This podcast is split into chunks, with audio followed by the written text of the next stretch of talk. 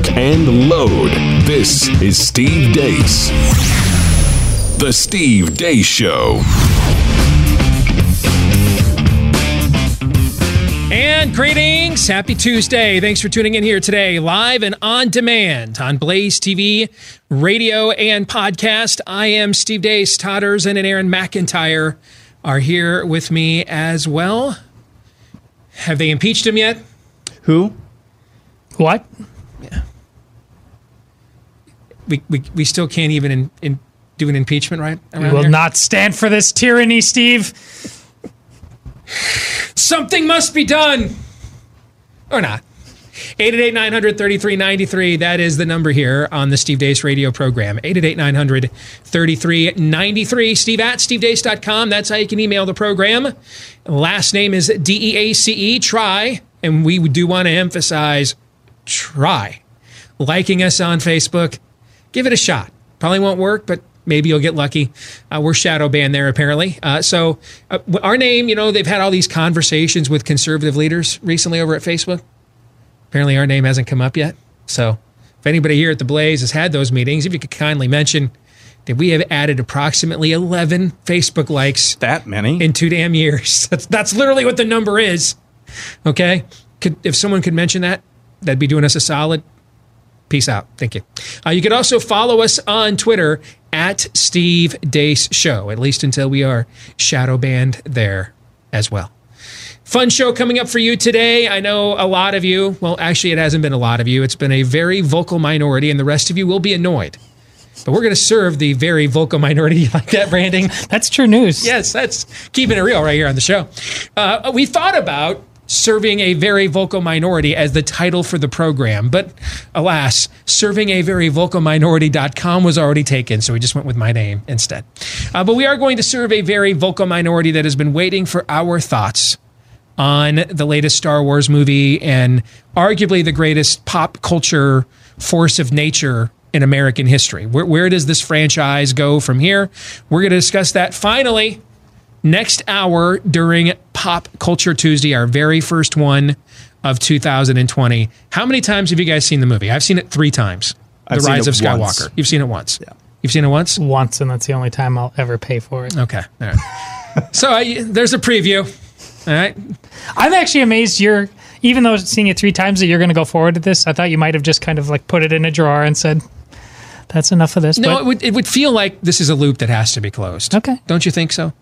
I, I'm looking forward I, to I it. think it's a loop that has to be closed. Okay. Well, we'll see how that goes. Is it going to close? At the bottom of the hour, we'll have some fake news or not, starring yours truly. This is like the fourth or fifth year in a row. C SPAN has had me on New Year's Day. And I was on again this year. You just scream Happy New Year. Yes. I mean, uh, because clearly they want to start the new year off light and fluffy. They invite me on almost every year. And I, I keep telling him, you know, I have like a satellite uplink here at my studio. I, I, I could do this more often. And it's just like, no, you're the you're the New Year's Day guy. We just we, we bring you in on New Year's Day. Check You that just- box for the year. You check that box for the year, let you drop a couple of stink bricks all over our audience, and all right, same time next year. All right, so we're gonna let you see some of the clips. They took this was only supposed to be like a four minute hit. It, it was like ten minutes. The regular viewers there know who you are. Did you see on Twitter, like, oh, this guy again? It was fantastic. yeah, this they do this. It's like I am their New Year's. You know, uh, you are the lowest form of life on earth. Like I, I, I'm brought in for like the New Year's pep talk every year. All right, drop and give me twenty right now. You both suck now. All right, so we're going to give you some of those clips, and uh, Todd and Aaron will get to decide if if I was fake news or not.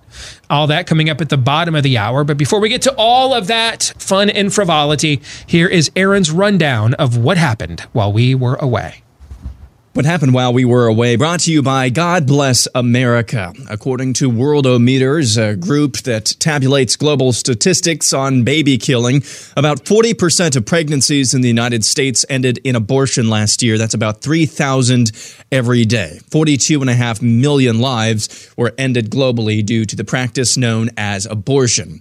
This news comes after a visibly pregnant actress named Michelle Williams said this while accepting an award at the Golden Globes the other night. On that cheerful note, on to the rest of the montage. Bernie Sanders compared President Trump to Vladimir Putin, assassinating his political dissidents after the U.S. killed Iranian General Qasem Soleimani. This guy is, you know, was as bad as he was an official of the Iranian uh, government. And you unleash, then if China does that, you know, if Russia does that, you know, Russia has been implicated under Putin with assassinating dissidents.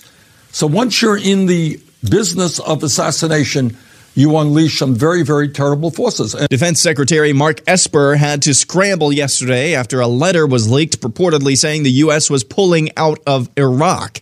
The memo was circulated widely on social media before Esper said the United States is not, in fact, pulling out of Iraq.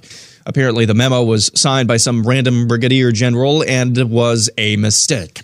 Meanwhile, ABC News' Martha Raddatz reported breathlessly from Tehran, Iran. The crowds are massive and emotional. There are many tears here, many signs with Soleimani's picture on them, but the message is also very clear. These people want revenge. Learning Spanish today, today's phrase is the enemy of the people. El enemigo del pueblo. Jane Fonda, whoever that is, has some interesting words on global warming. There were all these young students that were sacrificing a lot and working so hard.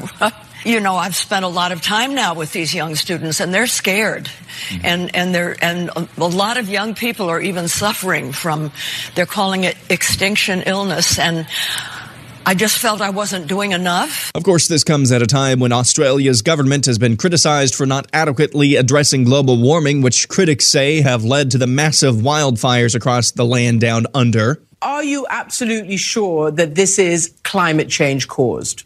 Yes, I'm absolutely certain. The science is telling us this. It's telling us that these extreme heat conditions we've seen this year might occur naturally once every 350 years.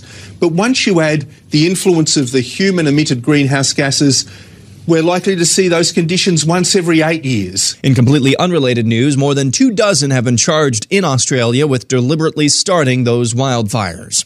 Back stateside, Joe Biden shares his thoughts on Obamacare. Look, there's two ways people know when something is important. One, when it's so clear when it's passed that everybody understands it, and no one did understand Obamacare, including the way it was rolled out. And the gentleman's right. He said you could keep your doctor if you wanted to, and you couldn't keep your doctor if you wanted to necessarily. He's dead right about that. 60 Minutes interviewed famed forensics expert Michael Baden about the alleged suicide of sex predator Jeffrey Epstein.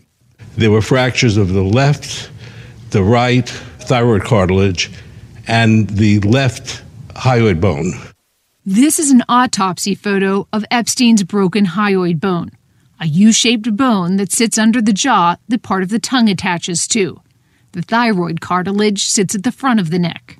I have never seen three fractures like this in a suicidal hanging. Sometimes there's a fracture of the hyoid bone or a fracture of the thyroid cartilage. But not three. Very unusual to have 2 and not three. And going over over a thousand jail hangings, suicides in the New York City state prisons over the past 40, 50 years, no one had three fractures. New York Post headline Human Ken doll Rodrigo Alves comes out as transgender, now identifies with Barbie. Daily Mirror headline Transgender man gives birth to non binary partner's baby with female sperm donor. Checking in on prosperity gospel hack Jim Bakker. Trump is a test whether you're even saved. Mm. Only saved people can love Trump.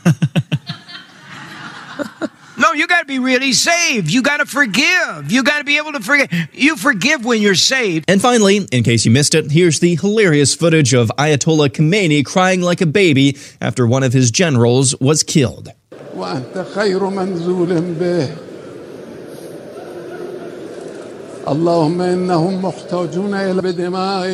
And that's what happened while we were away. Wow. I mean, I, I, I am exhausted. That that's that's all happened just in the the recent news cycle. Recent, yes. You should see the cutting room floor. It's the second day we've been on the air. Oh, mean, I, I- left stuff. I left I- two I or three stories on the cutting room. I mean, floor, I, yeah. I am just aghast. I, I mean, that is. I I want to I want a pacifier after watching that and get under a blanket. I mean, wow. 2020, y'all, it's already off to a rousing beginning. We're gonna we're gonna talk more about what Michael Baden had to say on 60 Minutes over the weekend about the suicide of Jeffrey Epstein. That wasn't it was suicide because Jeffrey Epstein, we all know, didn't kill himself. So we're gonna talk more about that today. Um, and we're gonna try to actually talk about it seriously, although it's increasingly difficult because this is such an obvious lie. And everybody that continues to maintain it is so obviously lying lying about it that it's just it at some point you just can only laugh. But we will attempt to have some serious analysis analysis about it later today on our overtime, which you can access as a Blaze TV subscriber. BlazeTV.com slash Deace. If you're not yet one, today's a great day opportunity to take advantage of my name to get a discount when you go to BlazeTV.com slash Deace. And you'll get access to today's overtime as well as all of the other exclusive content we do each day here at Blaze TV. But let's get to the rest of what Aaron uh, put in the montage today. I'm old enough to remember when Martha Raddatz, when when she was the moderator for a presidential debate. Do you remember that? I do. At That was some only point, yes. that- I think that was that, I think that was Bush Kerry. I want to say that that that she moderated one of those debates back then. She has been um, working in the media for many years and a biased hack while doing so for many years. But I repeat myself. I, I got to do something about that. That's my New Year's resolution to you know, stop uh, taking um, uh, notes from the Department of Redundancy de- department and just putting them out there on the air. But here she is walking down the streets of Tehran. You know, every year about this time, there's thousands upon thousands of people right there on the mall in Washington. Every year. It's called the March for Life. You ever taken a, I don't know, an Uber, a stroll down to the wall, down to the mall there in Washington and probably- start- and, and, and witness the passion and fervor and emotion of the protesters here in our own country by any chance? She couldn't find her head covering that day, Steve. Indeed. so if you are anxious to broadcast about state orchestrated, state run, and state mandated demonstrations in Iran, but you ignored over the last several years the several massive demonstrations that have been in the streets of Tehran where people have voluntarily risked their lives to protest the oppression of the Ayatollahs and men like the one we rightly killed the other day.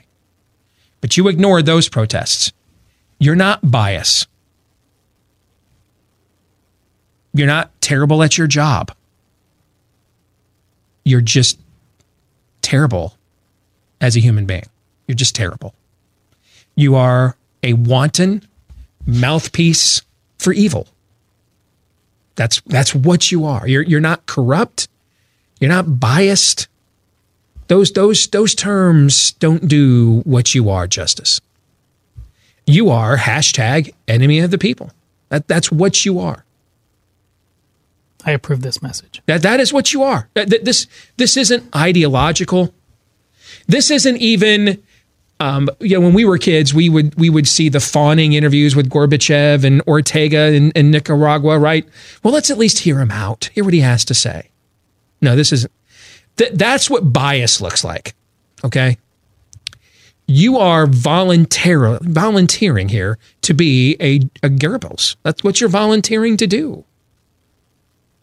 You're you're signing up for this. And I don't believe you're a pawn, and I don't believe you're dumb.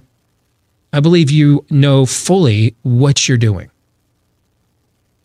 Like I, I can see a Lester Holt during the last Olympics struggling to come up with some, giving him the maximum benefit of the doubt. Mer, you know, our worldview says that mercy triumphs over judgment, right? Sure. Sure. Mercy does triumph over judgment. Doesn't say that there, there isn't any judgment. There's a there does come a point in time when you have exhausted the mercy and judgment therefore must come.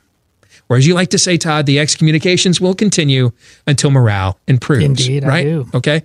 So giving Lester Holt the maximum benefit of the doubt. You're struggling to come up with something.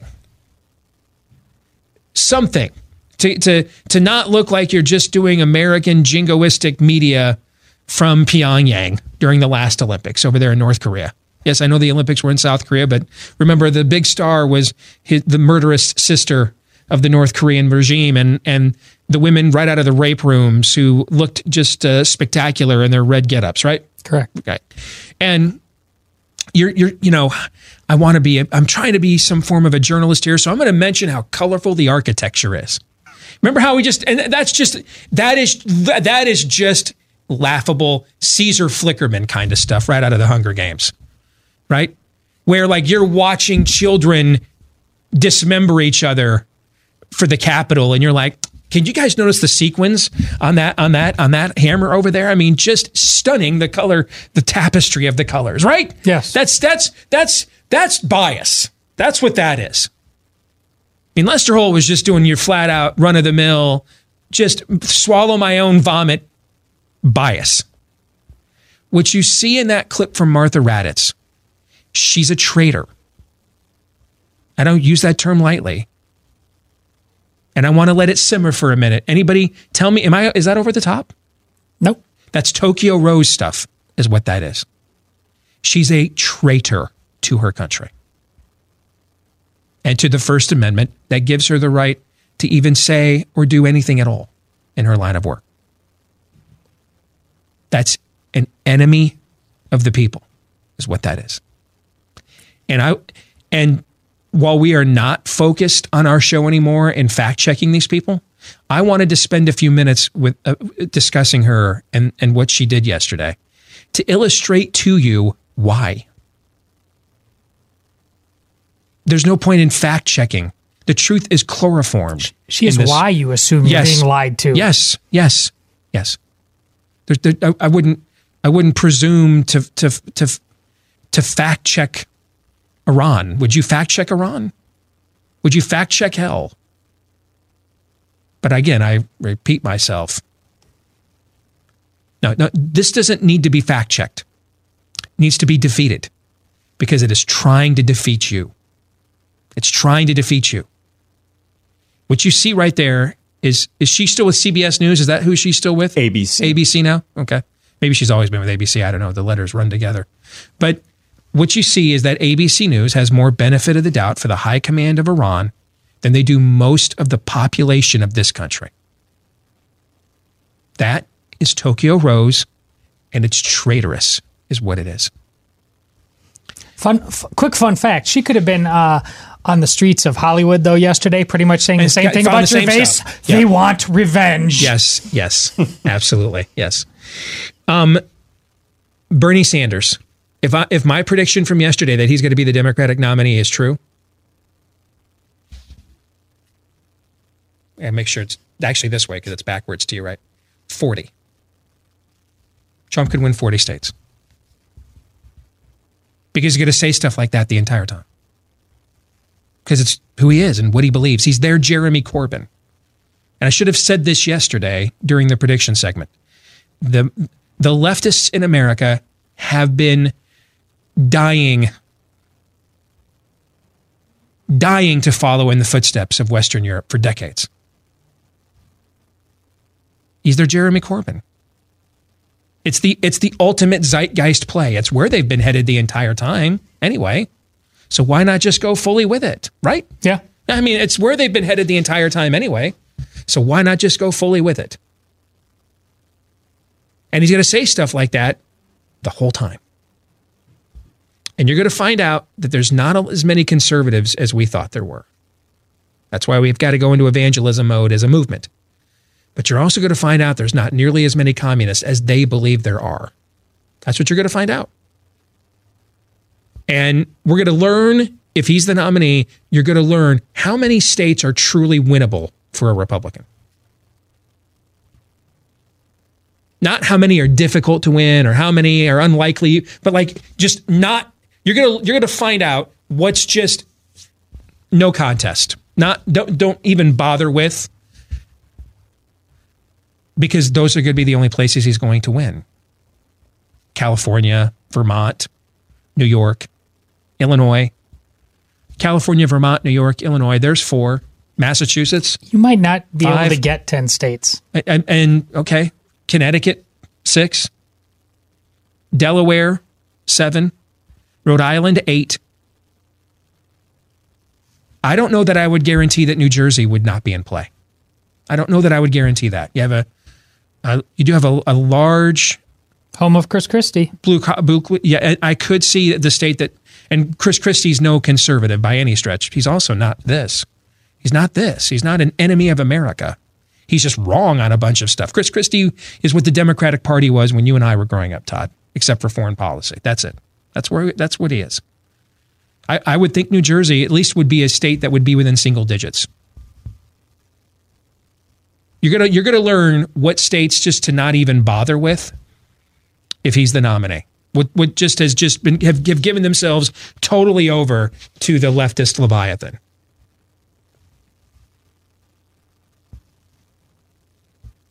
I, I just and that brings me to the thing yesterday with the letter about pulling out of Iraq. What is our official show position on 4D chess? Doesn't exist. Doesn't exist. And I'm not changing that. Okay. But I do have a theory. Because this would be an art of the deal move. Not 4D chess, but this would be an art of the deal move. You take some, hey man, we have been paying your freight as a country since 2003. We get rid of a guy that has killed a whole bunch of your people in the last 10 years. And you repay us with some resolution vote about how you want us to leave in your legislature, in your parliament? Okay. Let's just leak a letter out there. We're pulling out. We're out of here. Have a nice life. See you on the flip side. Enjoy fighting. Enjoy you Sunnis fighting off the Shiites and vice versa, all by yourselves. Enjoy your sectarian violence. We'll be over here patiently waiting for one of you guys to mess with us again. So we'll do you like we did the Iranian high command over the weekend. Now, I think that is absolutely as likely as this got leaked in error. But that is an that is an art of the deal kind of play. Am I way off on that? No.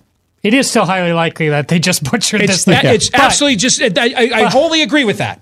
But I do. Okay, I agree. This but is- this is this this is how you how you- this is that would be an art of the deal play. Okay, cool. You know, we'll just leak it out there then that we're leaving, and you know, and and then we'll just lie because we also know Trump has no problem being dishonest to get his way, right? So just leak out leak that out there to make a statement. Watch you guys wet yourselves, and then come back and say a few minutes, later, "Oh, just a mistake. Our bad."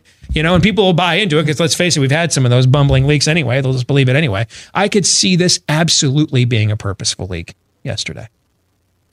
Thoughts on that? No, I, I, I don't disagree. And it, Now, again, I, I, I, I want to reiterate. I think it's every bit as likely this was just a another snafu, but it is.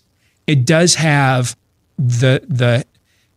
It at least has the whiff of the of the kind of stuff Donald Trump it, it is, has done in the past. And it would be a sign that he's learned something from dealing with progressives and impeachment, the constant virtue signaling. I mean, he it was just a couple months ago. He said, "Can we get on with this impeachment already?" You know, really, because he calls their bluff and he and makes them uh, truly show whether these people are prepared to go. And we know with the progressives, as you started off the show, how's that impeachment going?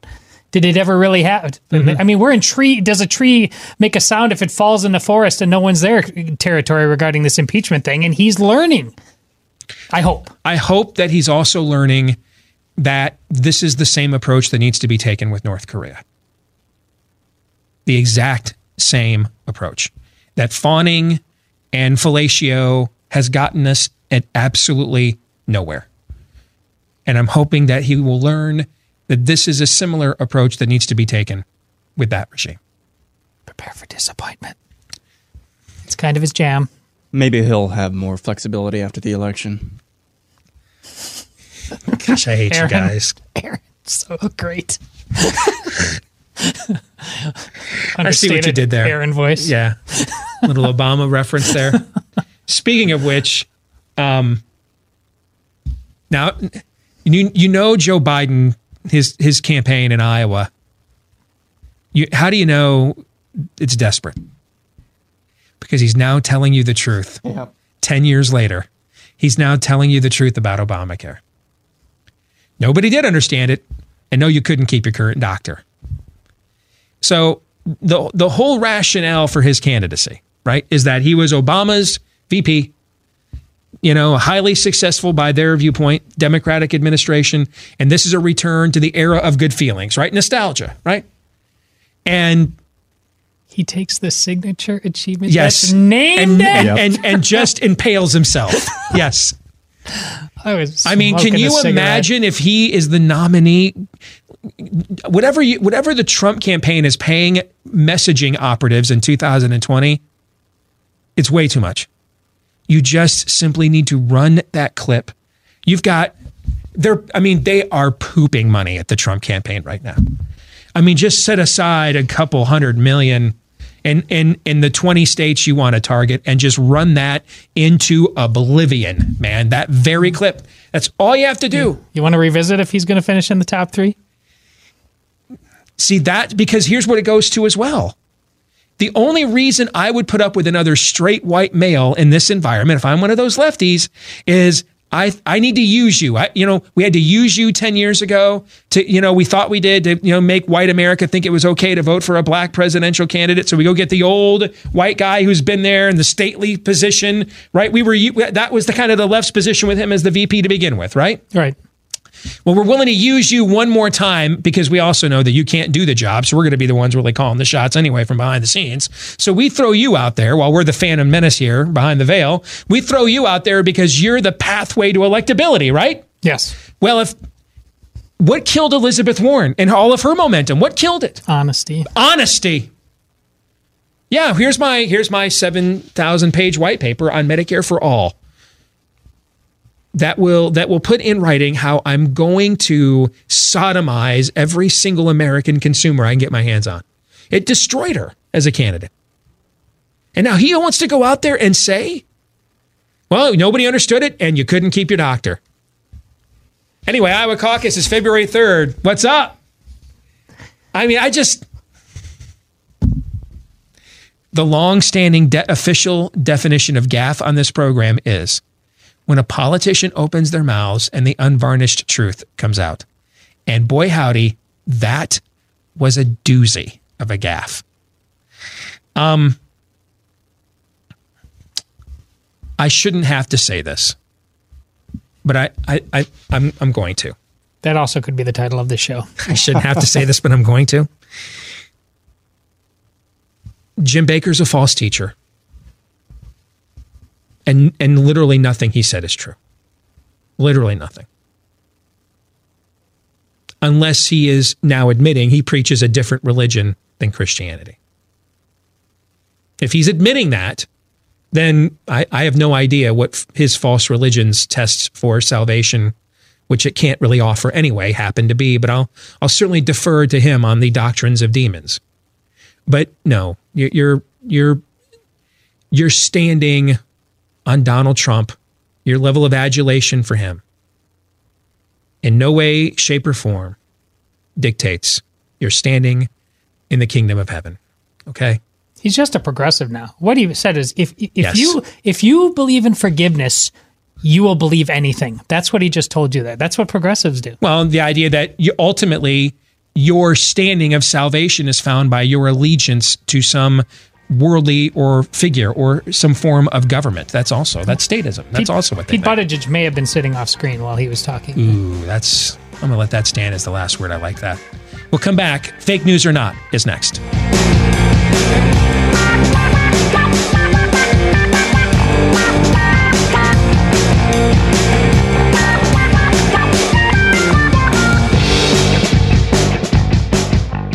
And we're back here live and on demand on Blaze TV, radio, and podcast. It is time for the first time in 2020 to play our weekly game known as Fake News or Not. And I thought it would be self serving. I'm sorry, um, uh, um, Sasan.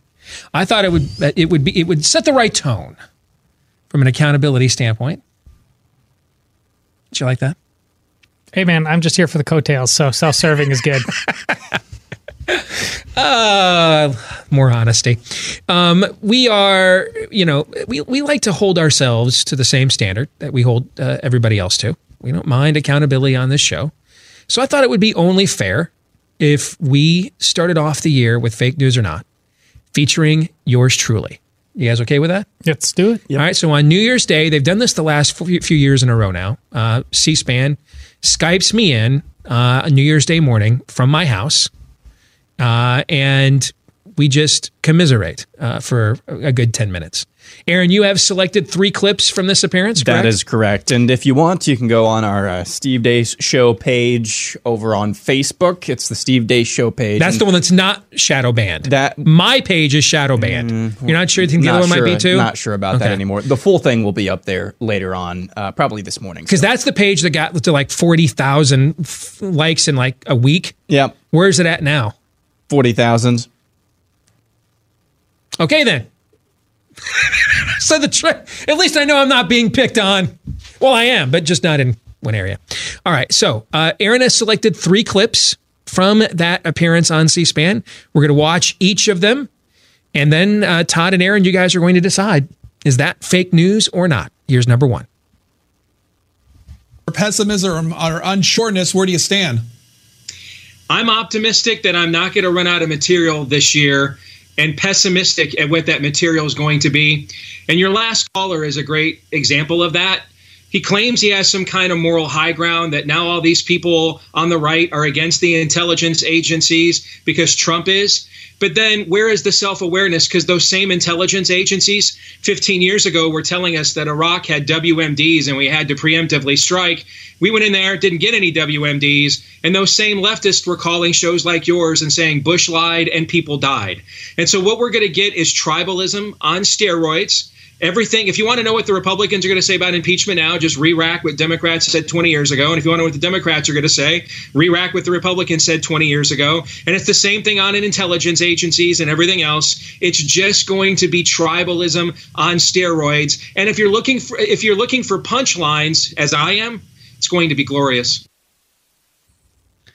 Todd, your thoughts? Fake news or not? Oh, that's true news. Of course, it's uh, true news. Uh, now, that's a show you you may have said something pretty close to the same thing one year ago because that's that's that's nothing new for our analysis, what we think, uh, what we believe. Uh, I mean, really, this is what we've been looking at each other ever since 2016 and saying, you know, next year you realize it's even going to be Mhm. worse. And it's it's what you said yesterday about you you they've been throwing out this progressive nonsense for a long time with really no hope, but they're they're true believers and thus they can't help themselves. It's in the offing now. I, I, mean, you it's see right that you, you- there. You see that in the Jane Fonda clip that Yeah. Aaron had in his montage. Yeah. I mean, I, I I'm talking to these college kids and they have climate change related illnesses. Um, I, I I can give you the cure for that. Uh, it- it's what the great uh, man Hank Hill once said: "I'll monkey daddy the backside of your ass." I mean, Maybe I think a good cure would be getting drafted into World War III, but that's just me. No, I can't even imagine coming home. It- it- even if I had a good dad, pops, I don't, I don't know if I can bag groceries at, at Dahl's or Hy-Vee today, uh, or whatever jobs I had. I, I don't, I don't know if I can show up for football or basketball practice. I've got a climate change related illness. I mean, uh, that would be a beating well deserved, and not a court in this land would convict him for it. Amen. Oh yes, and we have daughters for the most part. Your son's a little too young yet Right. to reach the point, but my oldest daughters, and I'd imagine yours, even though you know different worlds, and you talked about some of the issues in terms of you know generation gap, but one of my most satisfying moments is when my daughters come across nonsense like they're talking about, and they just give that sticker like that's so stupid. I've like I've done my work as a father. You must feel the same way with your oldest daughter because she's so much like you. When she just flat out calls Yeah, she horse she, pucky. she even rebels the way that I re- would, would rebel. But I mean, like during the last presidential cycle, we were sitting at the dinner table one day, and and she's like, "How can Bernie Sanders offer free college? Is is everybody just all the professors and everybody's going to show up to work for nothing?" Yes, yeah. Aaron, fake news or not? Uh, that is not fake news, and it's it's music to my ears because, as y'all know, I mean, yesterday I said it as much. Sometimes it just seems as if, and I think it's probably true, that the truth might just be unattainable in in some respects. So all that we're left with is laughter, uh, Ricky Gervais style. So the punchlines, I'm here for that. I'm all in it for that, uh, along the lines of what Todd said, and you know, riding your coattails too. But but the laughs too. That's that's what I'm here for. That that you know what that that's great analysis. In the end, that may be in the civic arena, in the media civic arena. That may be all that's left. Just full bore Bulworth, Ricky Gervais, just and and we and we both know I'm right, and and you're gonna hate me for saying it and and you're going to end up getting rid of me for saying it, but I'm going to make sure I say it all on my way out the door, right? I'm proud of you. Yeah. Next clip. Uh, one more question on this then the Christianity Today piece that came out over the last couple of weeks, taking a look and criticizing those who would support the president on those fronts. Uh, your analysis of it, and does it? I think uh, it's- do you buy it? Uh, no, if, if I were Saint, if, if St. Paul were here, I think he would look at this entire debate and say it's silly and it's pointless. Uh, I mean, the idea that the president should be impeached. If you read their article, he is. They're essentially their case really is he should be impeached because he's a bad influence on Christianity. The reality is, if Donald Trump is everything that Christianity today claims, they should look in the mirror and say, hey, we as, as parts of the shepherds of Christianity in America, how did we fall down on the job that such a near do well was able to take advantage of the church like this? It's a self condemning piece. And then there were a lot of, I think, people that are really, uh, you know, I think uh, convicted and righteous in their faith that came to the defense of the president. And, but I think they need to look at some of the people that they signed that list with, like a Paula White, who's this president's spiritual advisor, a complete heretic, sham artist, probably ought to be in prison for shaking people down uh, for their finances with this fake prosperity gospel. We should have let my Senator Chuck Grassley investigate all of those hacks about 15 years ago. And so I think Paul would probably look at each side of this debate and saying, you guys, he's just a, poli- politi- a political candidate. In a few years, he's going to be gone, one way or the other. Christianity remains. What are you doing for the integrity of the faith? This thing's a lot larger than Donald Trump or Barack Obama or even Nero, who was emperor when I was around. So I, I think this whole debate, Pedro, is indicative of, of just how the the God of the Christian church in America, their God is too small. Aaron, I'm going to start with you this time. you know, in many ways, this is the other side of the coin of what we ended that last segment talking about Jim Bakker. Donald Trump, your support of Donald Trump is a test of, of your salvation. On the flip side of that, uh, you've got the people on, on Christianity Today, uh, or on the other side of Christianity Today, saying, uh, you know what, uh, Donald Trump is, uh, is, is indicative of, of Christian. No, he's not. He's just a president. It's up to your own individual conscience what you actually make of voting for him or supporting, uh, uh, of, you know, supporting him. Why you support? I don't think anybody can just apologize and whitewash the uh, public and open sins um, that Donald Trump has admitted himself he has not asked for forgiveness to. I think that's that says. I think that there's a pretty pretty firm uh, line in the sand there. But as far as supporting the person as as anything uh, as as just a human shield, either it's just the other side of the of the coin of, of the Jim Bakkers of the world. You are hyper spiritualizing a polit. You're a freaking employee, man. You're hyper spiritualizing your employee.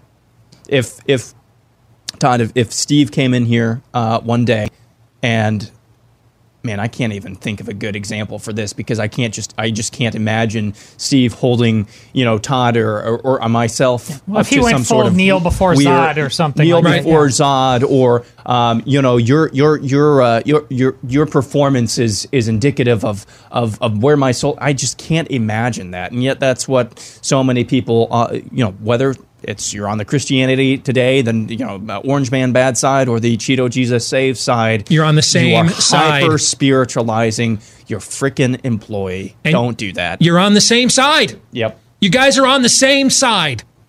If you're in if you're in one of those camps, you may not even realize it. You're on the same side. You're making the you're both making the exact same mistake.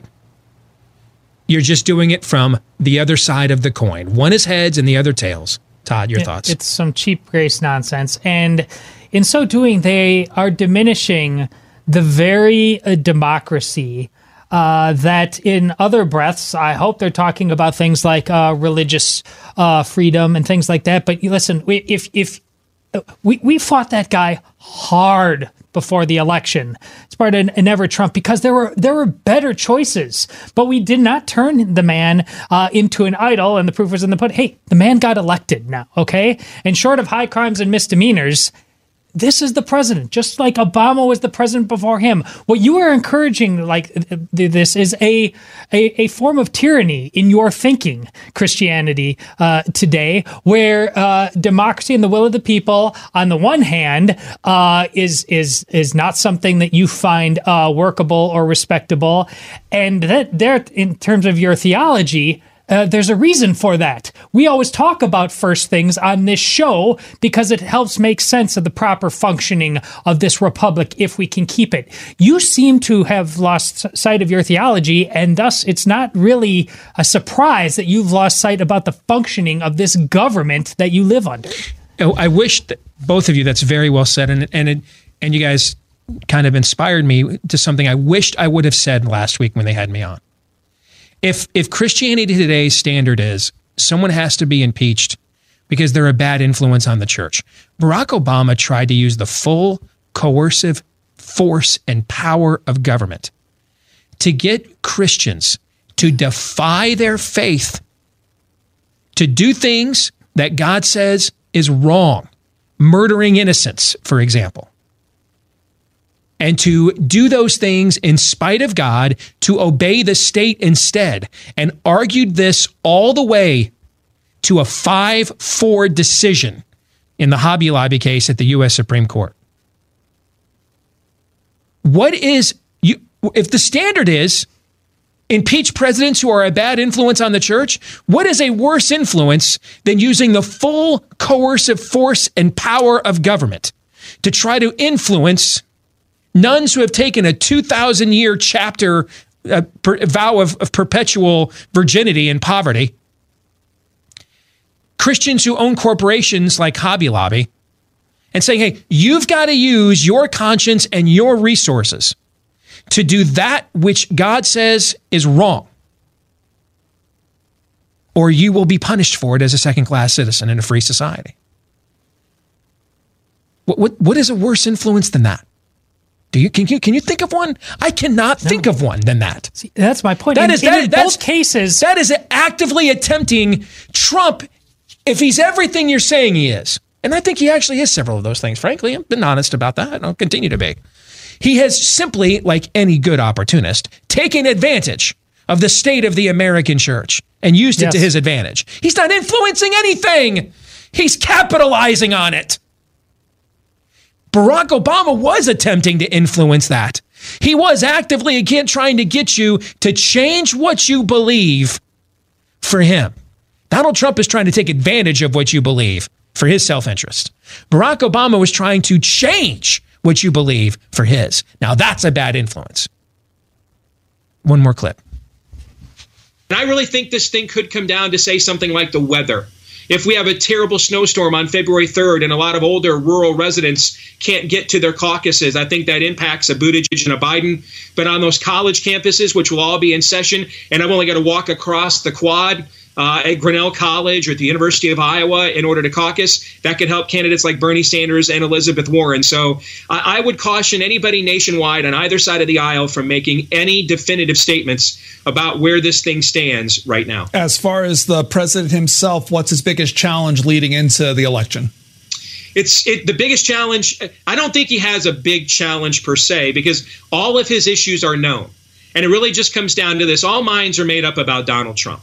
And so at this point, it just comes down to is what I think about you. Do I get a re- do I get a return on that investment? And so if the economy is doing as well a, a year from now as it is right now, if it's doing that well in November, he's going to win, regardless of who the Democrats nominate. And if it's not, there's a reasonable chance he's going to lose, regardless of whom the Democrats nominate. Fake news or not, Todd? Oh, not fake news at all. Of course, uh, your, your the first part didn't stop us from predicting what we thought was going to happen yesterday, but largely because it's fun and it makes. But but you you need to be nimble. Uh, you you need you need to. Uh, you're not wrong in trying to read the tea leaves today about what's going to happen. But we are, Steve, what a month out roughly from the caucus, Mhm, February You know, you, you, you need to be it, it, ready to roll in a way that was not true even in one election cycle ago about uh, ch- changing your mind and, and and going a different direction uh, in your predictions because it's just it's just honest. Aaron? Yeah, so this has been an unseasonably warm winter so far here in Iowa. Uh, so the first part of that about the, the weather uh, impacting things, we are due, um, we, unfortunately, for something like that. So I could totally see. I mean, it, it could be just uh, it, it could be multiple rounds of something like this. You never know this time of the year, and uh, it looks like it could be trending that direction anyway. So definitely the weather, as we've talked about multiple times, does actually have an impact, uh, big time, on the outcome of the Iowa caucuses. The second part of this true uh, as well.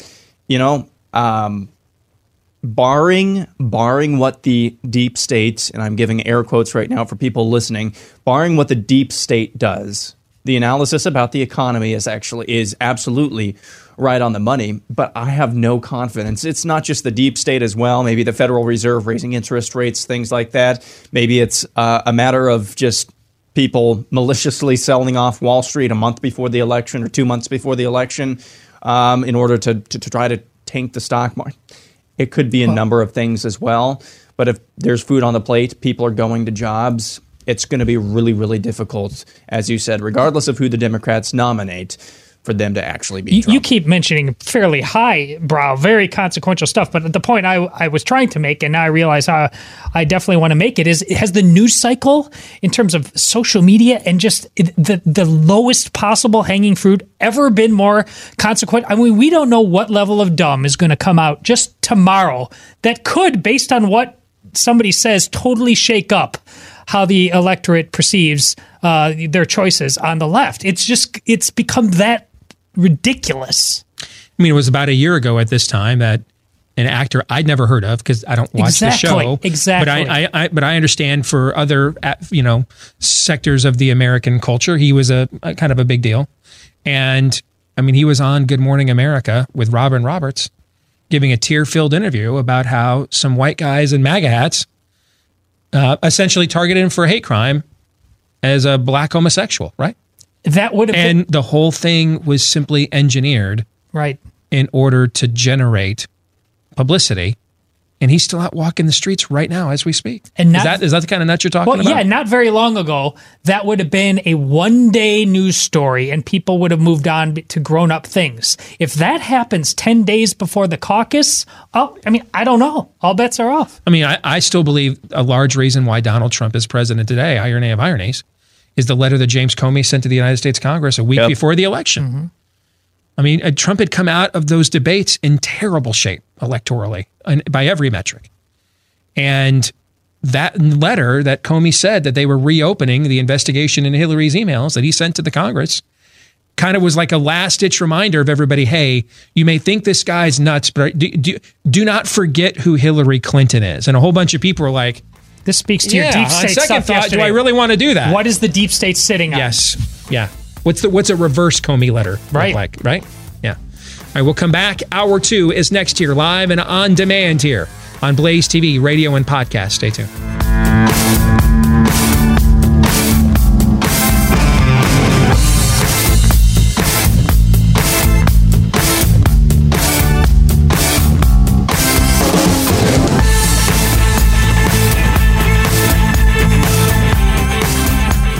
And greetings back with hour two, live and on demand. Not really all that much in demand, though. We're here because a few others wanted to be. This is the Steve Deace program on Blaze TV, radio, and podcast. That would be me. Todd Erzen and Aaron McIntyre are here as well. Hour two of the show brought to you today by our friends over at Keeps who want to say Happy New Year or Happy New Hair to you guys who used and discovered Keeps hair loss treatment in 2019 uh, because you're well on your way to keeping the hair that you have. And listen up 66% of men even experience hair regrowth when they use Keeps. Losing your hair sucks, so do something about it. Go to keeps.com slash grow. That's keeps.com slash grow because Keeps offers there the generic versions of the only two FDA approved hair loss products that are out there. And these generic versions are going to save you a bundle. So what are you waiting for?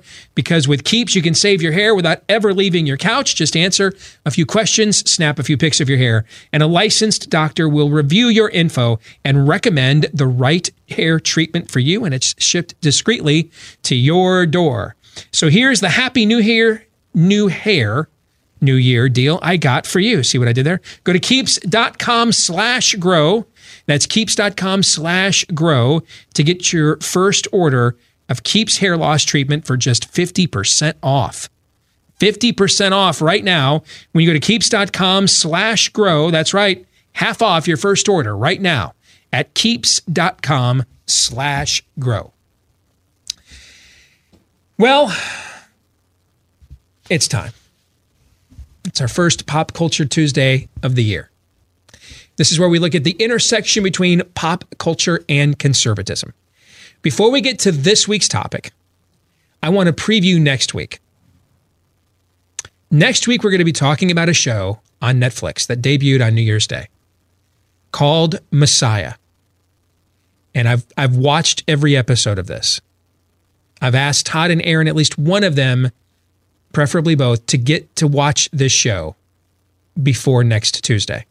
I want to mention it to you in the audience now so as many of you as possible could watch it before next Tuesday because I, I would love to know your thoughts. A couple of things about the program. It is produced by Roma Downey and Mark Burnett. And they're the power couple that has done uh, well, first of all, Mark Burnett's one of the most successful television producers ever. Some of you may know him from his shows, from shows like Survivor, for example. But him and his wife, Roma Downey, have done a lot of Christian oriented programming in recent years, including the highly rated, decorated, award winning Bible uh, miniseries from a couple of years ago. All right. Th- they have produced this show. You need to also know it's it's rated TVMA, and it's it's mainly ra- rated TVMA because there's like at least one f bomb in every episode. It's it's not violent. Um, I, I think there's one sex scene in the in the in the ten episodes, but and I hate to go with a sliding scale on the based. It would be like the kind of sex scene that was like on you know like Dallas when we were kids. okay, I mean, they go. He walks. Pamela's in, in a towel. Yeah, he he walks into the hotel room. Um, it it you know you know what's about to happen, and then they wake up you know with the sheets uh, up to their necks, basically. Okay, I, that's kind of what it is. Although it may be more than that because um, um, Noah came into the room right when that episode was on, and, and I, we fast forwarded through it, so there might be more, but that's that's like all we saw of it. It was it looked pretty uh, tame by what we are. I mean, if you've walked by the Victoria's Secret Mall at your store, uh, at your mall recently, um, you have uh, you've seen more than what was in this scene. Okay, um, so f bomb usage at least once or twice per episode, I think, is why it's TVMA. Having watched every episode, the premise of the show is what ha- would happen if a messianic figure arrived on the world stage now in this day and uh, this day and age and the the tagline of the show is is he trying to con you or convert you? Who is this figure? Now, I'm going to tell you in advance without spoiling anything, because by the way, the, the show doesn't answer a lot of these big questions. It clearly sets it up on a cliffhanger for a season two. right? I'm going to tell you that my theory going in, and I started to develop this about episode three and four. And then as we got further into the show, I absolutely, and then I shared it with Amy, my wife, and she was like, Yeah, I think, I was kind of thinking the same thing. I think you're right on the money. I think the show is actually about the Antichrist. and it's very cleverly done. If it's not about the Antichrist, uh oh, then that, because it's promoting one then. Okay, and and and if it wasn't produced by Roma Downey and Mark Burnett, this film is very savvy. It it makes the right theological references, and it does it from an evangelical's perspective, Catholic. The president is LDS in the in the show. Um, it, it, the, the Islamic world is heavily featured. Okay, I mean this this show's clever. It it knows the the nomenclature. It knows the lingo. Okay, it knows the references. Um, it um, it, it uses approved visual graphics from Fox, ABC, all the major news organizations. You got to get permission to use those. Okay. This is highly produced. Highly. This is not, you know, wh- wh- I love Kirk Cameron. He's been a, he's been a boost to me in my career. Gave me one of the best endorsements I've gotten in my career. All right. And I've helped promote his content whenever I've had the opportunity to. But this is not a left behind movie from 10 Cloud Pictures, all right, in terms of its production value. This is this is this is primetime American television worthy and well done. Okay? And the production value, it, it's far better than they had in any Nicolae Carpathia flicks. This is legit. So if it wasn't produced by Roma Downey and Mark Burnett, I would automatically assume this is promoting an antichristical character on purpose. Okay. It, I'm only leaving open the possibility that it is warning us about one because they're the producers. Does that make sense? Totally, yeah. But I'm still open because, you know, we still believe in total depravity around here. I am still open to the potential that they're scamming us. Now, my our, our, our one of our show buddies, Billy Hallowell, used to work here at the Blaze. Now with uh, PureFlix, he's close to them. He knows that couple really well. And so that's why I, I, I looked him up on Twitter over the over the weekend. I'm like, dude, is this on your radar? Have you watched this yet? And he was just about to start watching it this week. And so I and I told him, you know, in public, my theory is the show is really about the Antichrist or they're promoting one. And he's like, I'm I'm really anxious to watch it now. And and knowing Roma and Mark as I do, Billy's like, I cannot believe it's the latter. All right. So that's why I want as many of you without, that are willing to. I understand the subject matter. You're like, I, I just, just don't want to go down that road. Cool.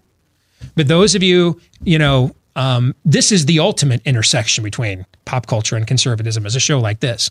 I mean, Netflix is running this at the same time it's running Jesus is a homosexual for Christmas, right? I mean, to me, this is this content is why we started doing this segment on the show a few years ago. And I'm guessing a far, a far greater amount of people are going to watch an episode or two of this show than are going to do the Bible in 90 days this year. So I, I am absolutely interested in what is what messages are being conveyed here.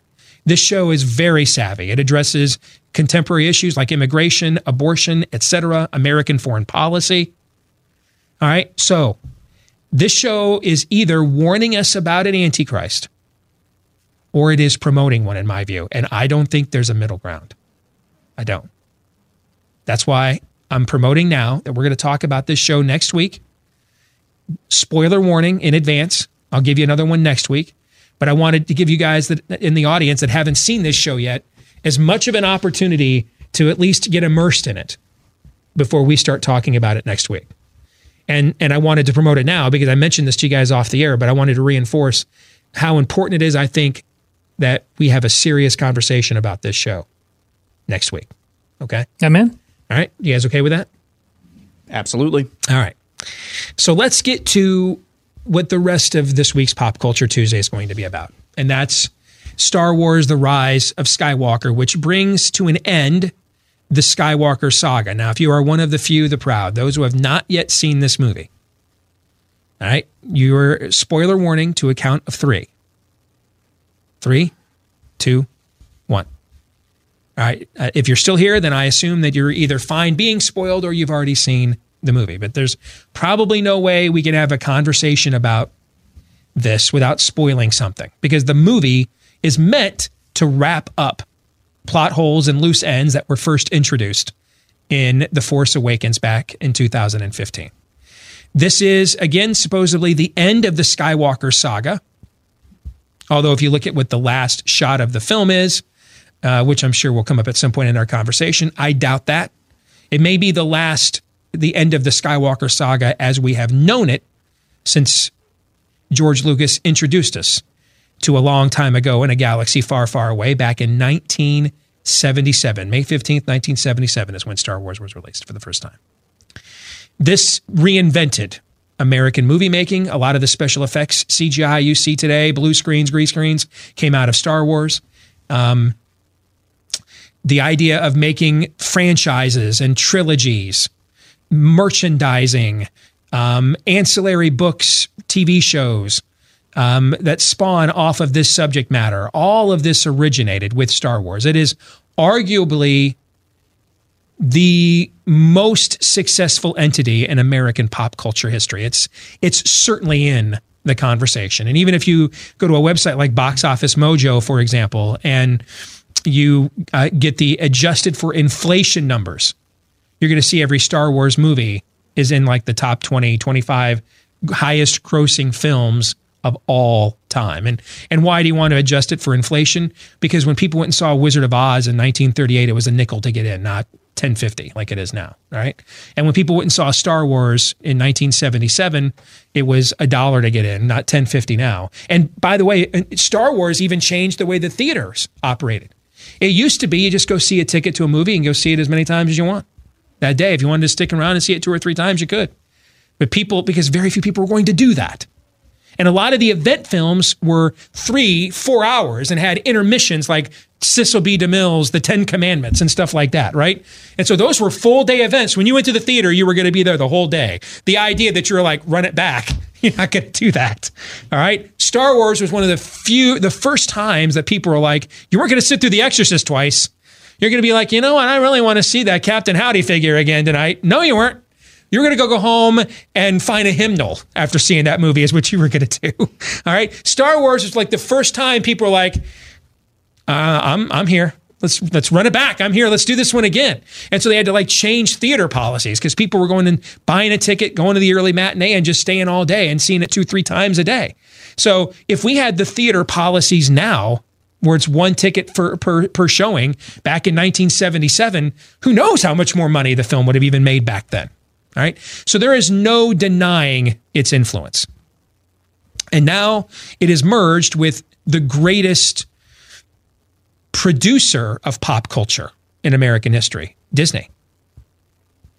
And I think all of us, when this announcement was a 2012, 2013 is when this merger, when Disney acquired it, Lucasfilm, I think we all thought, wow, there's no way this won't be successful, given Disney's track record and given that there's there's about 90 minutes of really good filmmaking in Revenge of the Sith.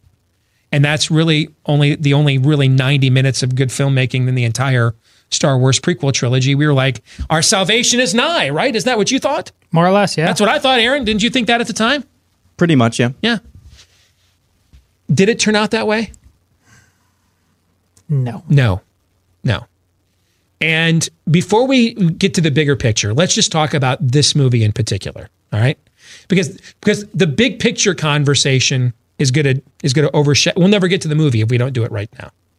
So the movie itself, Todd, I'll start with you because I think everybody knows where you're at. You thought what going in, what while it was going on, and what coming out. I thought that so much was broken because of The Last Jedi that this thing, no matter how much fan service you did, you could not save this. I, I, I called it you, maybe a salvaging is possible. Uh, and I, yeah, I was right. Uh, this was beyond repair.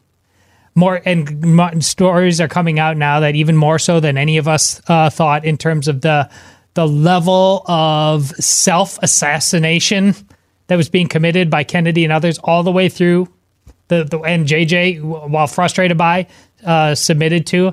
Listen, I was very very frustrated with the last Jedi, angry. Now, are irritated. you talking about the Reddit post?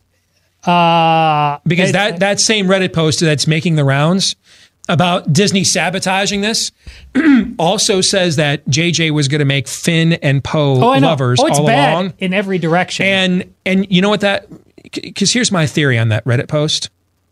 That's um, people close to JJ or JJ himself trying to make sure shore up his his left flank social justice warrior street cred.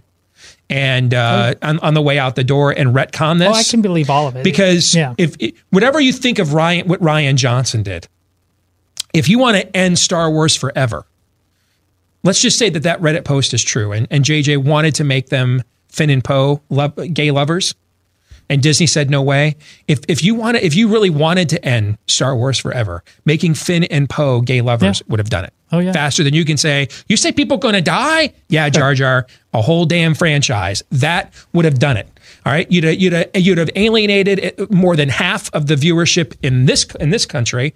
You would have closed off every foreign market except Western Europe, including China. Yeah. Okay, that would have absolutely nuked kamikaze this So he- faster than you can say Yamamoto. He's trying to have his cake and eat it too. Right. And that, so I, I Right. totally agree on that. So, anyways, but my frustrations with The Last Jedi, still at the end of that movie, at The Last Jedi, th- there are some downs. But at, w- when you have Luke and the AT-ATs and that going on there, I'm excited again and I'm interested. So I, there are many points where I'm very interested in that movie. I, I was bored out of my mind at the rise of Skywalker. I mean, shifting in my seat, just like you're not even. I knew in the first 15 minutes with what they set up with the Empire that this, uh, the Emperor, that this was just incredibly lazy fan service, and to me, it was all the way through. And now I'm just glad it's done. I mean, we'll have our fun here. We'll talk about it, but honestly, this this is a sick old dog that needed to be put down. Aaron, what did you think going in? What did you think while you were in it, and what did you think coming out of it?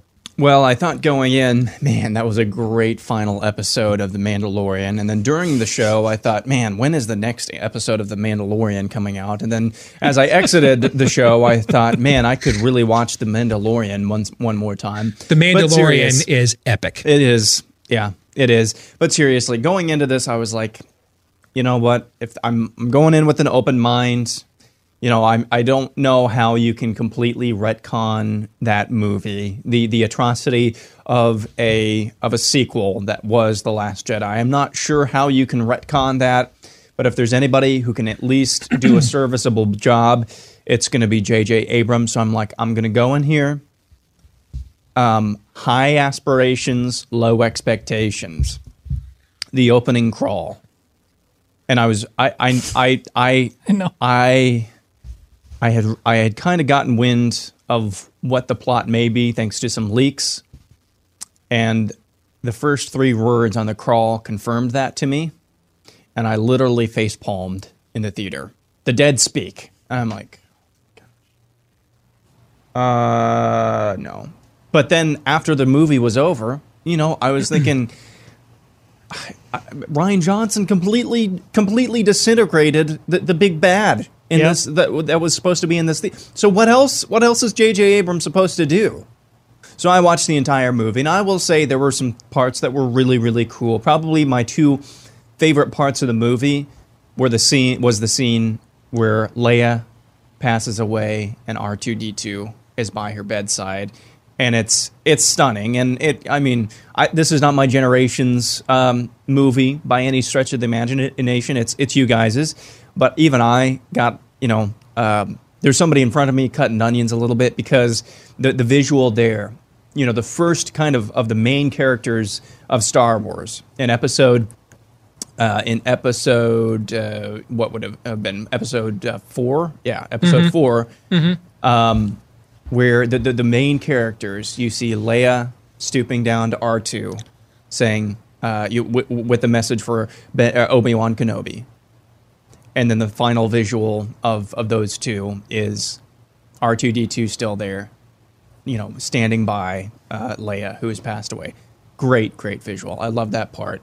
The other uh, the other favorite part of this movie I'm not saying this to be ironic or to be anything like that. I'm saying this because it was the most original, and I mean original in the, the real, real sense of the word. The, the the most original part, I believe, of the the the the, the new trilogy was at the very, very end of the movie, where Rey has her own lightsaber now for the first time.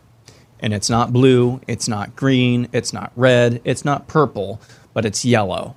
That's new. That's original. That shows that she's different. That, that, that this is, this is going a different direction now. And maybe you know an original direction at the very at the very um, um, least.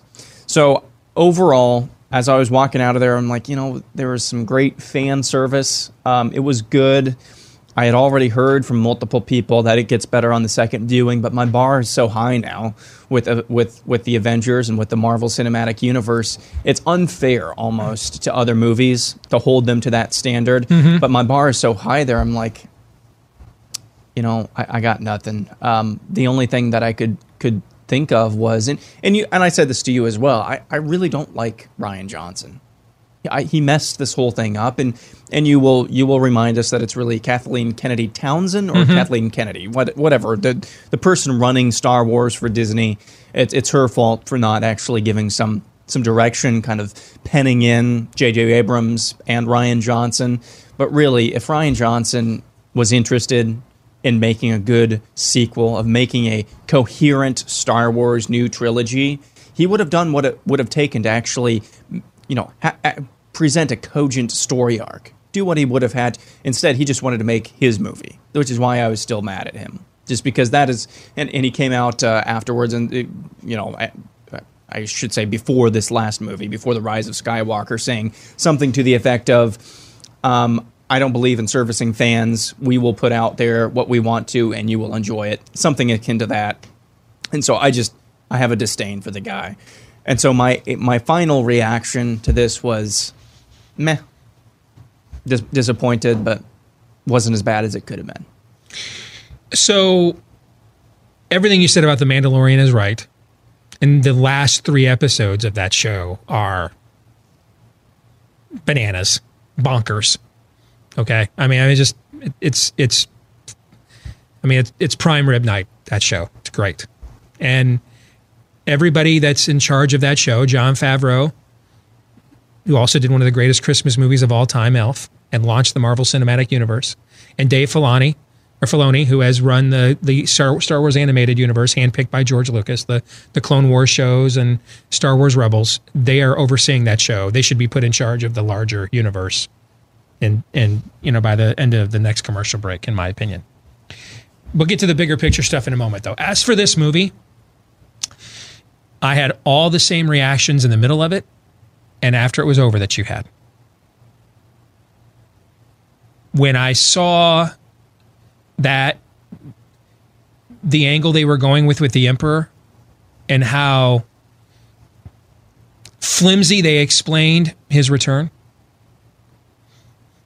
um I sit here like this with uh, with my elbow up, my face in my in my hands, sitting in a rather pricey IMAX seat for the very first showing, by the way, with my son. Okay, and I sat like that, except when I sw- had to switch hands because one elbow started to hurt for pretty much two hours in a row. Yep.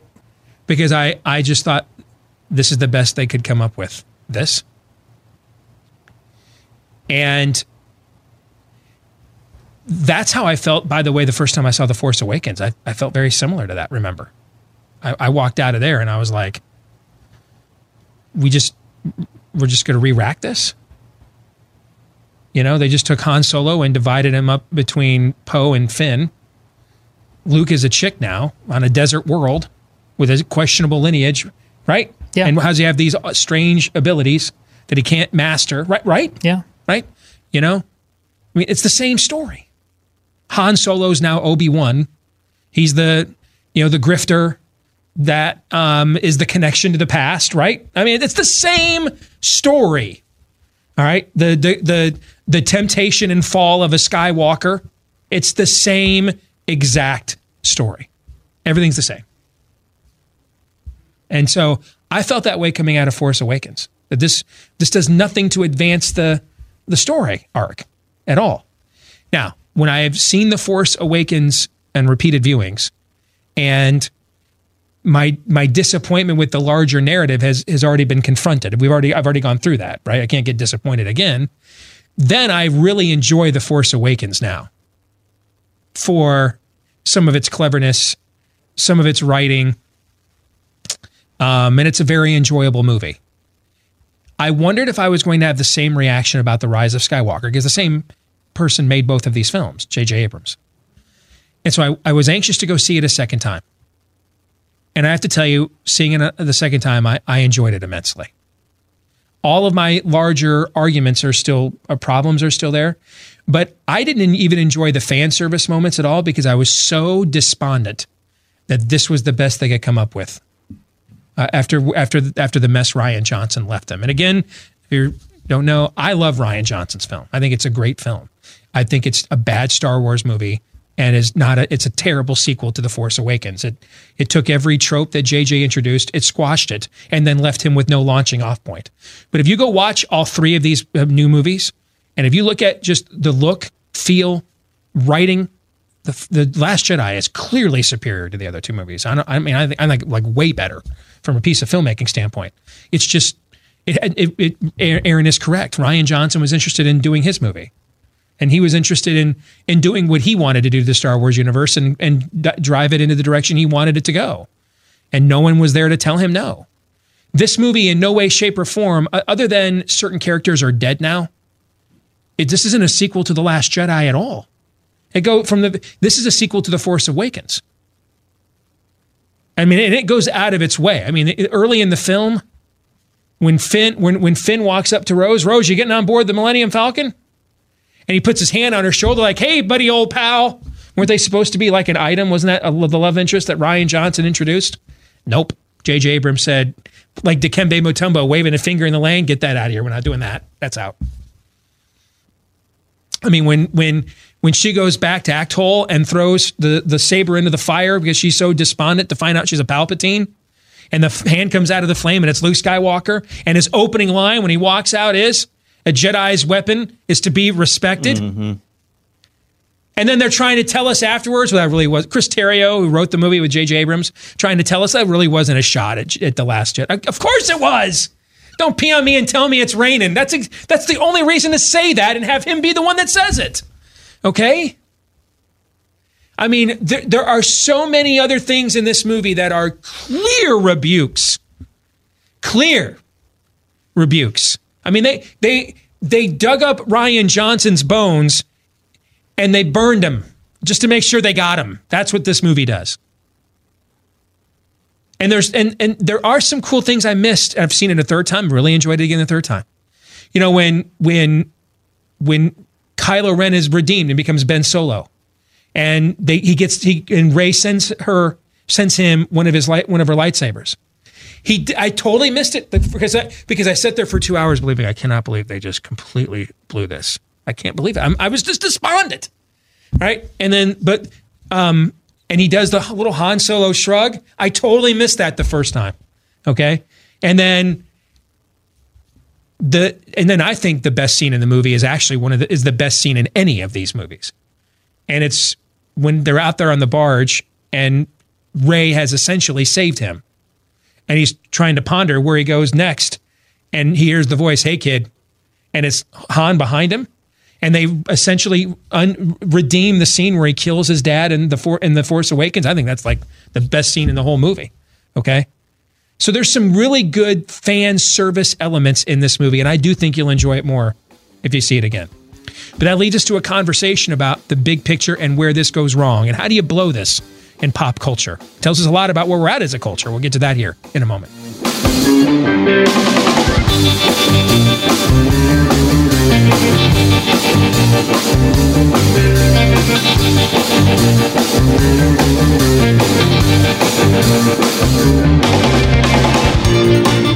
And we are back here for our final segment on a Tuesday. It is a Pop Culture Tuesday here on the Steve Deace Show. You're on Blaze TV, radio, and podcast. Todd and Aaron. Let's let's now talk the bigger picture. We each gave our reviews of the film, and on first viewing, I, I wholeheartedly agreed with you. Uh, but I had similar thoughts about the first, uh, the the Force Awakens on first viewing. I I did immensely enjoy it from a fan servicing perspective. the the next two times that I saw it. And and the and one of the things I was the most concerned about was Billy Dee Williams because he's no spring chicken man. Like uh, don't uh, don't don't don't ruin the original gangsta. Okay, like I want to remember him in his prime. If you know what I'm saying. Like if if if I don't believe Lando Calrissian at any moment could break the fourth wall and offer me some King Cobra, then that ain't Lando Calrissian. You know what I'm saying? And you think he pulled it off? I do think he pulled it off, man. I thought he was pretty smooth. Oh, he's still smooth. The Yeah. Billy Dee, the man. But yeah. Like I could I could see him offering me some eight ball, like right in the middle of it. They you just know? go full field of dreams. You build it, and they will come at the end. That's uh, it. Was not. That's not Bill. That's not Lando Calrissian. Well, you know why? Because that's his daughter. and that was that was that another- that was filmed. I don't care. That's the point. And then they took it out. and No one knows why. I get all Okay? this stuff we're supposed to know through know. the feng shui of Star Wars. I know. By if we read the And right blog, I you know. know this. I hate it. And so I'm with you. Okay. And this gets to the larger picture here. How how does something like this which you have to understand when Lucas when Lucas made these films, he was a cynical hippie coming out of the 60s like a lot of people in his generation were. He had gone through Watergate, the assassinations of JFK, RFK, MLK. Um, he went, you know, he went and made American Graffiti, trying to get back to a time period when in his early childhood in the 50s when when things were when he when things were more unified under Ike and teenage angst was not you know existential like we view it today. And and he wanted to tap back into that. And that movie was an enormous success. That is what gave him the chance to do Star Wars. And so he originally wanted to do Flash Gordon. He went to go see those serials as a child couldn't get the rights to do it. And so he said I'll just make my own and the point of this was to again rally around unifying themes you know, a culture that was standing in gas lines and looking at people with suspicion based on how big was your afro or whether you had one or not. Okay, um, and he's he's trying to bring you know people together around unifying themes, and and so you need a villain that everybody agrees is bad. Okay, and so the you know that's why they're called stormtroopers, the Empire. It's why they wear those uniforms. They're meant to be uh, Nazi caricatures. All right, so a time when we all agreed who the bad guys were, because even back then people were like, well, maybe the Soviet Union has a point, you know. I mean, so he was he, the whole point of this was unification of of, of and and it, that's why it was so resoundingly successful. Now you get to his prequel trilogy, he decides, you know, he's made his money, he wants to score, he wants to write some political points now, and that's where we get Lott Dod and Nute Gunray and only a Sith deals in absolutes, and those movies were panned even by a lot of Star Wars fans that even agree with some of his ideology. And now, so you have Disney pick this up, and who knows better unifying pop culture than the the the, the they're the Acme company of doing this. Man, they've been doing it for a century, right? Yeah. I mean, Walt Disney literally like uh, pop culture for dummies, written by Walt Disney. I mean, I- that's this is who they are. It's in their DNA. So we're all thinking they're going to do what? We're going to go back to what it used to be like. Okay? When everybody agreed, like chicks are like burning their bras, and we're like, Yoda's so cute. I mean, I, we're going to go back to that, right? Right. How then did we not go back to this? And and I think it, it has the potential to tell us a larger story about where we're at culturally. Did they not know their audience? Are we not the audience that we used to be? Where forget the process part. We've we've had those conversations. The corporate mistake they made was was Kathleen Kennedy Townsend not being a Kevin Feige or or hiring one that kept everybody in line that had a larger narrative. We've had all those conversations, right? Why would a company like Disney though not do that? I mean, they they purchased this in 2012. The Force Awakens didn't come out for three more years. They had they had plenty of time to do this. You know, Warner Brothers right now has made so much money off of Superman all of our lives. They can't figure out what to do with a new Superman movie. How is it hard? I think this is the same conversation. How is it hard to figure out how to make money off of something that's been making money since 1939? Similarly, how is it hard to make money off of something that's been printing it since 1977? Why why did where do you think this went wrong? What what what what misread did Disney make here that led to this becoming now something that was meant to be so unifying and for so many years for so many Americans was has now become a place of division where people are literally killing themselves on social media over this right now.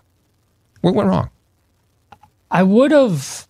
I can't entertain this as being accidental, even though I'm sure I've thrown it out in terms of not knowing your source material. I've said I've said that out loud, but I you, everything you just said is is said in the shadow of the Avengers run.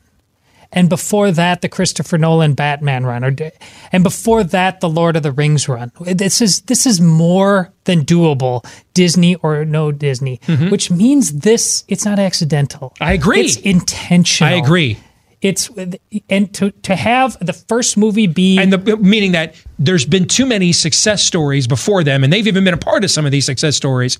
They could not have been ignorant. Is that what you're? That's what Yeah. you're saying? Yeah. So that's ha- why I said they misread something. What did they misread? Well, to, I don't know. I don't know if it's a misreading. I, I think they they they genuinely are made uncomfortable and hate the things of the original Star Wars. I don't. You you, you Luke. What they did to Luke Skywalker and his father. That story is meaningless now. And I'm I'm actually really happy that y- I was hoping to have a. I am happy for what you have. You you can still find joy in it. I I'm angry. I'm dis. You're where I was at with I- Justice I hate League, it. I- I get it. I get it. hate it. I get and it. they intentionally decided that the hero's journey uh, was for a bunch of old squares, and that they were going to progressive this thing. It's it's entirely woke, um, and everybody's to. No one gets it out. JJ doesn't get it out. They're all to blame. You can't have a movie called The Force Awakens and not have Luke Skywalker as the guy who's part and parcel of whatever the awakening means. Luke Skywalker was an old drunk on a curb in The Last Jedi. That's all he was. And then in the next movie, to retcon it, I was wrong. Literally, that's what he's. I, it's so, it's so preposterously broken that multiple people involved decided in different ways. JJ decided in a different way than Rian did, but that the it is it is um it's um Kylo. The, the past is dead. Throw it out, and that's the most honest part about this whole thing. They don't. Star Wars is a great thing, a So- vehicle to make money, but they it's a little too squeaky clean behind the ears. How is it then the same? Disney hasn't turned Snow White into a transvestite. Oh, Di- just Disney wait. didn't. did- well, um, that maybe that'll come. I don't know. Okay, but you know they've they've actually just done re- reboots of all of their cherished properties. They've made them live action in the last few Yeah, years. They're yeah. doing Mulan's the next one, and they have been beyond. In fact, what's the number one criticism of all of these films? What's been the number one? Well, these are just the same movies that were animated, just live action. I mean, they, they, they- I mean, they have towed the line to the syllable. We, we got one guy played by Josh Gad in Beauty and the Beast who thought for a second, or no, no, it was the other guys that were in that movie, right? For 10 seconds that thought, well, maybe we like women's clothing, right? We did, there were like six months of conservative media, and we did some of that too, content freak out over that. And it was just 10 seconds of a throwaway line, right? Okay. Right. So these are, I mean, this is an entity that has been beyond safe. Why, if, if, if, if that's your theory, then why do you think with this then, after they paid $4 billion for this, far more than they paid for the rights to um, those great fairy tales Well, 800 years ago, right? After they paid $4 billion for this, why do you think then they, they weren't as honoring of the source material and let it go down and let it go uh, astray then when they don't do it with their other properties? Well, this thing still made a ton of money, and it was going to make a ton of money Sure. no matter what. So that's uh, part of it. Also, I think this it's But it's not about just making money. If this wasn't the plan was to make one of these movies every year. We were going to get either a, a saga movie every other year and then every other year an individual movie, right? They had Boba Right. Fett movies, Obi Wan movie in the pipeline, right? All that's gone now. Because of how divisive this has become. And they even said, we're not even sure what's coming next. We're going to wait and see what the reaction of this is and kind of decide. And, but, and, and that's at least three years away is the next movie is in 2022. So clearly it's not just about making money. They have, they have been dinged by, by Yeah. what they've done here. What, what, why did they do that then? because they're progressives. This is this is Then why don't they do, why did they do it with the Lion King? Well, listen, prog- not every progressive has the courage of. Uh, we just got done talking about Gervais to just. It's just. I mean, it's lazy. It's been lazy. It's been per- silly. It's been dumb.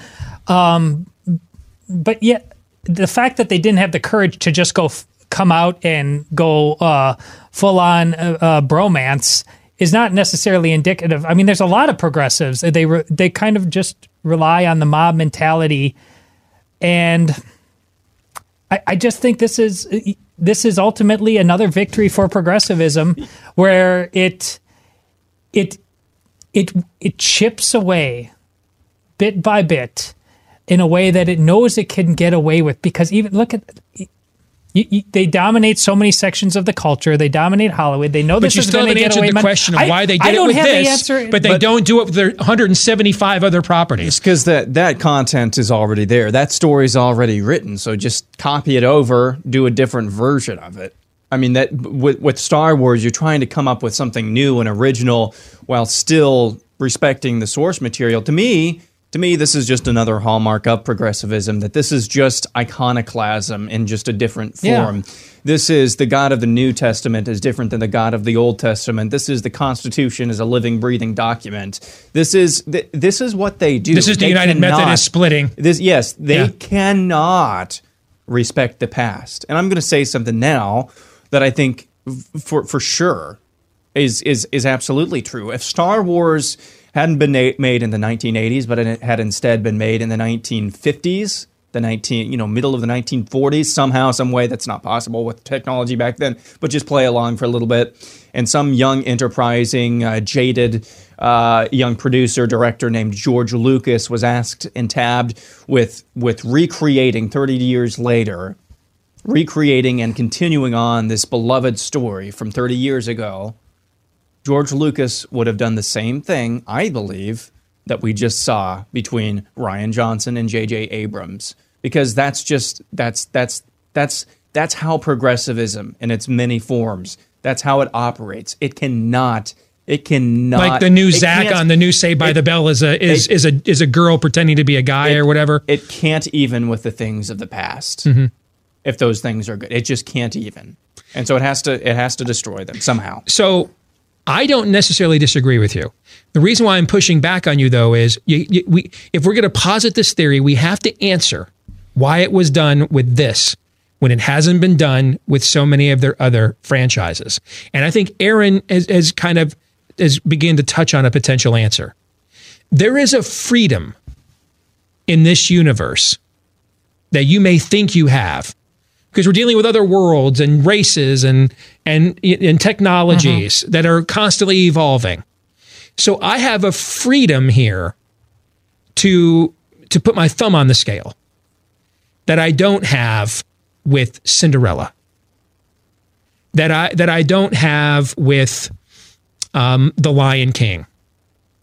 Because there's centuries of history behind these stories that are touchstones in various embedded cultures that I have to reach. You see I'm, where I'm trying to go? But it's similar to how Star Trek in the 60s, Roddenberry felt like he had more freedom to explore certain progressive themes because this was set in a distant future or in a distant galaxy. Um, and, and, and so therefore people would not feel as instantly offended or immediately put their, their, their hands up and say, Hey, that's nuts. I don't want to, you know, you're already tuning into a show every night on CBS about a, about a, you know, a, a, a giant saucer ship called the Enterprise that goes warp speed. You've already agreed to some extent suspend some form of re, of, of, of cur- current reality, right? Mhm. You've you've you've done that. You've paid that toll on the way onto the onto the onto the roadway. And I think that maybe there was the thinking that there was more freedom here because you have a similar genre that I've already listened to Little Green Men are master Jedi's and a guy in a mask.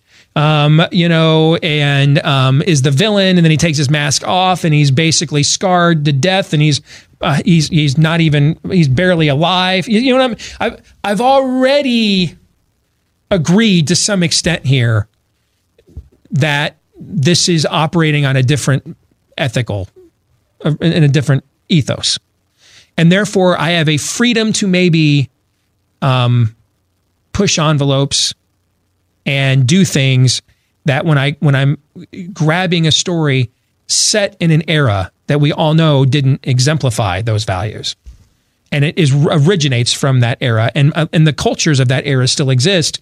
If i do that people are going to say i'm not i'm not going to that. I'm not i'm not going to a movie where cinderella suddenly decides that you know um, she's the, the patriarchy must be destroyed. I'm not i'm not it's not you're welcome to make that movie but it's not cinderella. I think harry potter's prequel trilogy is having this problem right now. Okay?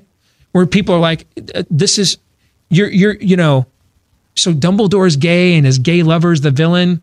Why I'm are we just- finding this out yeah, now? I'm, I'm at Okay. the point as a, as a diehard Harry Potter fan. My wife and I bought matching Harry Potter pajamas and wore them on Christmas. I'm just pretending that this prequel thing doesn't Yeah. even exist. Yeah. And you know, you mentioned why do we have to go buy visual dictionaries to find out what the Knights of Ren's names are? I mean, we had to wait three years before between Star Wars movies as kids, right? And the idea that we had to go read books to to to know what the movies were about, no way. We knew what they were about. You know, the books that came out between movies kind of advanced the story, but the idea that you don't know that that Jannah is Lando Calrissian's daughter until you go buy the visual dictionary from Lucasfilm and it tells you that. That by that opening planet that that Kylo is on is Mustafar. That's Dar- Darth Vader's planet. I had no idea. And what they're and they're and they're actually having to go. There's a cult of Vader that has taken over the world and won't surrender to the First Order. The entire First Order is invading this planet, including General Hux and Pryde. They're like leading the Armada because the movie makes you think that like Kylo's just down there by himself losing his poop on these guys. You're no, this is a right this now. is a massive invasion, and and and they're and they've got to and, and this Wayfinder they need to go find the Sith homeworld is in the ruins of Vader's shri- Vader's shrine that you saw in the in, in the in the Rogue One movie, right? When they go to Mustafar to visit Vader, and that's his. It's in the ruins of his of his fortress of solitude. That and that's where he gets the mask and everything else. Wouldn't that have been cool to know? A little bit. Yeah. There's a, by the way, I could do a whole show of stuff they didn't tell you in the movie that's in the visual dictionary, officially affirmed by Lucasfilm. We didn't have to do stuff like that. We didn't have to learn that Yoda was on that Yoda was we didn't we didn't know how to learn any of that stuff. Why why is it being managed this way? And I do think there is there there was this notion that we can be we can be more iconoclastic now with this in this world than we can chronicling the old world. And I think that's ultimately what made this so divisive. And now they're in a no man's land. You know, they put a lesbian kiss scene at the end. No one's pleased. You know, the, the, the rainbow jihad's not pleased, and you've got to explain to your kids why these two chicks are kissing at the end of the movie. No one's pleased. And that's why it's become divisive. Is they thought they could dip their toes in the water, maybe go into the wading pool of leftism, and then they saw the blowback, and now no one is happy. That's progressivism. And that's They're what it does. They're never happy. Yep. We said I think we I think we we solved it. The overtime is next for our Blaze TV subscribers. For the rest of you, we will see you tomorrow. Until then, John 317.